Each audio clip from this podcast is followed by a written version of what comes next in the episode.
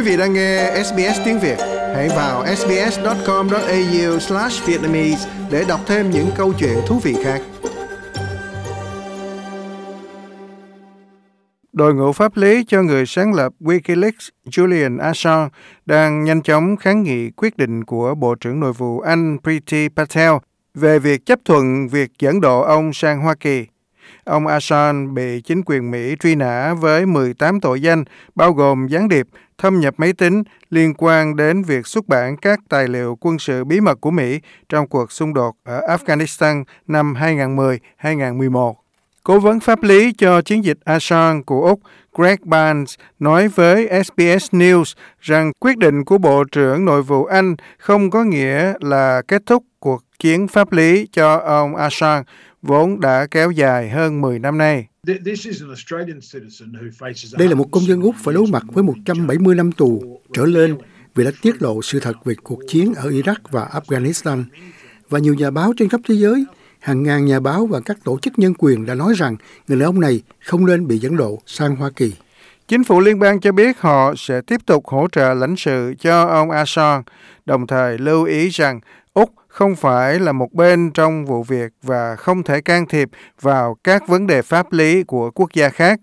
Ngoại trưởng Penny Wong và Bộ trưởng Tư pháp Mark Dreyfus thừa nhận quyết định của Vương quốc Anh, nhưng đồng thời lưu ý rằng ông Assange có một số cách để có thể kháng cáo quyết định của Bộ Nội vụ Anh. Thượng nghị sĩ Wong và ông Dreyfus nói rằng họ sẽ tiếp tục kỳ vọng rằng ông Assange được hưởng quy trình hợp pháp, đối xử nhân đạo và công bằng, được tiếp cận với dịch vụ chăm sóc y tế thích hợp và tiếp cận với đội ngũ pháp lý của mình. Cố vấn pháp lý Greg Barnes cho biết vụ án càng kéo dài, họ càng lo sợ cho sức khỏe của ông Assange. Anh ấy hiện đã bị giam giữ, đầu tiên là tại Đại sứ quán Ecuador và thứ hai là tại nhà tù Belmarsh trong thập niên và không một con người nào có thể chịu đựng sự đau khổ mà anh ấy đã chịu đựng. Bây giờ khó khăn là nếu anh ấy đến Hoa Kỳ, tất cả chúng ta đều biết hệ thống của Hoa Kỳ khắc nghiệt như thế nào khi nói đến việc bỏ tù. Chúng ta cũng biết rằng anh ta sẽ phải đối mặt với án tử hình có hiệu lực ở Mỹ nếu anh ta đến đó. Bà Wong và ông Dreyfus nói rằng chính phủ Úc đã rõ ràng trong quan điểm của mình rằng vụ việc của ông Assange đã kéo dài quá lâu và cần phải kết thúc. Ông Barnes nói rằng ông hoan nghênh cách Thượng nghị sĩ Wong và Thủ tướng Anthony Albanese đã tuyên bố về trường hợp của công dân Úc Julian Assange. Chắc chắn trên quan điểm chiến dịch Assange của Úc, chúng tôi rất vui mừng trước những tuyên bố của tân Thủ tướng và Bộ trưởng Ngoại giao Wong bởi vì những gì họ đã chứng minh là họ hiểu sự cần thiết phải tham gia trong trường hợp này và hỗ trợ một công dân Úc đang phải đối mặt với hơn 170 năm tù về tiết lộ thông tin về tội ác chiến tranh của Mỹ vào năm 2010-2011. Các luật sư của Mỹ nói rằng họ tin là thời hạn tù sẽ từ 4 đến 6 năm. Nghiệp đoàn Liên minh Truyền thông Giải trí và Nghệ thuật ở Anh cho biết quyết định của chính phủ Vương quốc Anh giữ nguyên yêu cầu của Bộ Tư pháp Hoa Kỳ nhằm dẫn độ Julian Assange khiến các nhà báo ở khắp mọi nơi hoang mang. Vợ của ông Assange, bà Stella Morris, nói rằng chính phủ Úc cần làm bất cứ điều gì cần thiết để đưa chồng bà về nhà.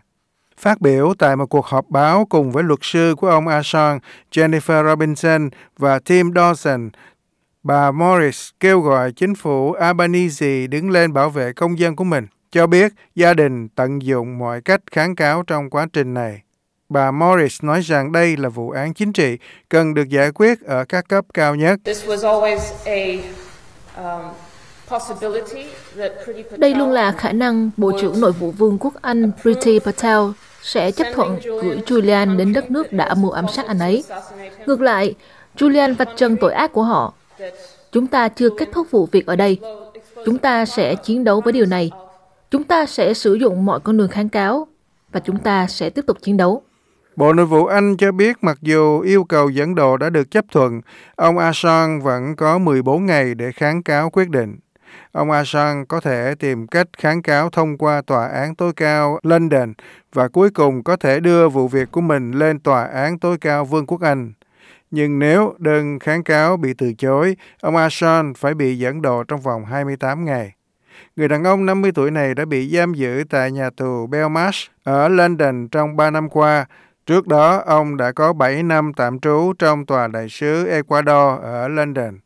Thụy Điển năm 2010 đã tìm cách dẫn độ ông Assange về các cáo buộc tội phạm tình dục, nhưng sau đó đã từ bỏ.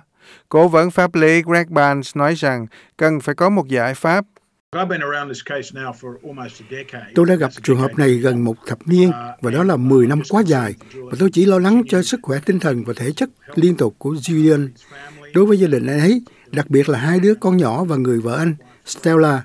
Nhưng đối với cha của anh ấy, người tôi đã làm việc cùng hơn một thập niên và tất nhiên là anh, anh trai của anh ấy.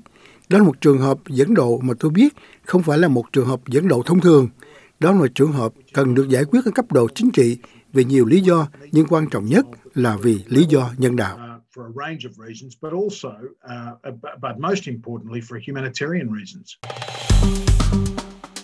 Like, share, comment.